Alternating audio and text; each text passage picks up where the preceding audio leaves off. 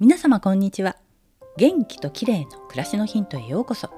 今日もお越しいただきありがとうございます。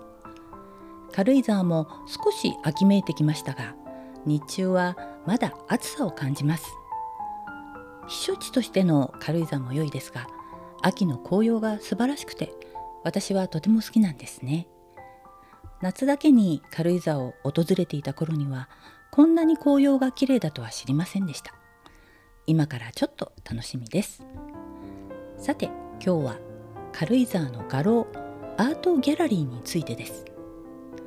軽井沢には美術館の他に絵画を扱う小さなギャラリーがあちこちにあるんですね。最近旧軽銀座などでギャラリーを見つけては覗いているんですが思わぬ発見があったりして楽しいです。前に藤田嗣治の絵だけを個人でコレクションした軽井沢安藤美術館の話をしましたが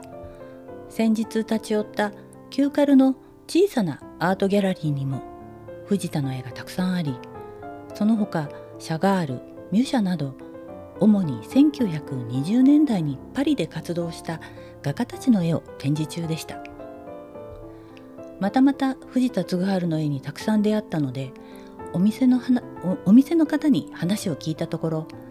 なんと安藤美術館の安藤さんはこのギャラリーのお得意さんで安藤さんが藤田の絵をコレクションするきっかけとなった絵の坂東文広場も安藤さんがこのギャラリーで出会い購入したものだということが分かりました。坂東文広場はカラーエッチングの作品でどんな絵かというとパリのバンドーム広場の記念中を部屋の窓から眺めた風景画で椅子の上で寝転んでいる猫がとても可愛くて癒されます。安藤さんは猫の絵という藤田コレクションの本の中でこの絵について次のように語っています。バンドーム広場は安藤コレクションが形作られるきっかけでありまたどん底から私が這い上がっていく過程と密接にリンクしている。まさに初めの一歩なのである。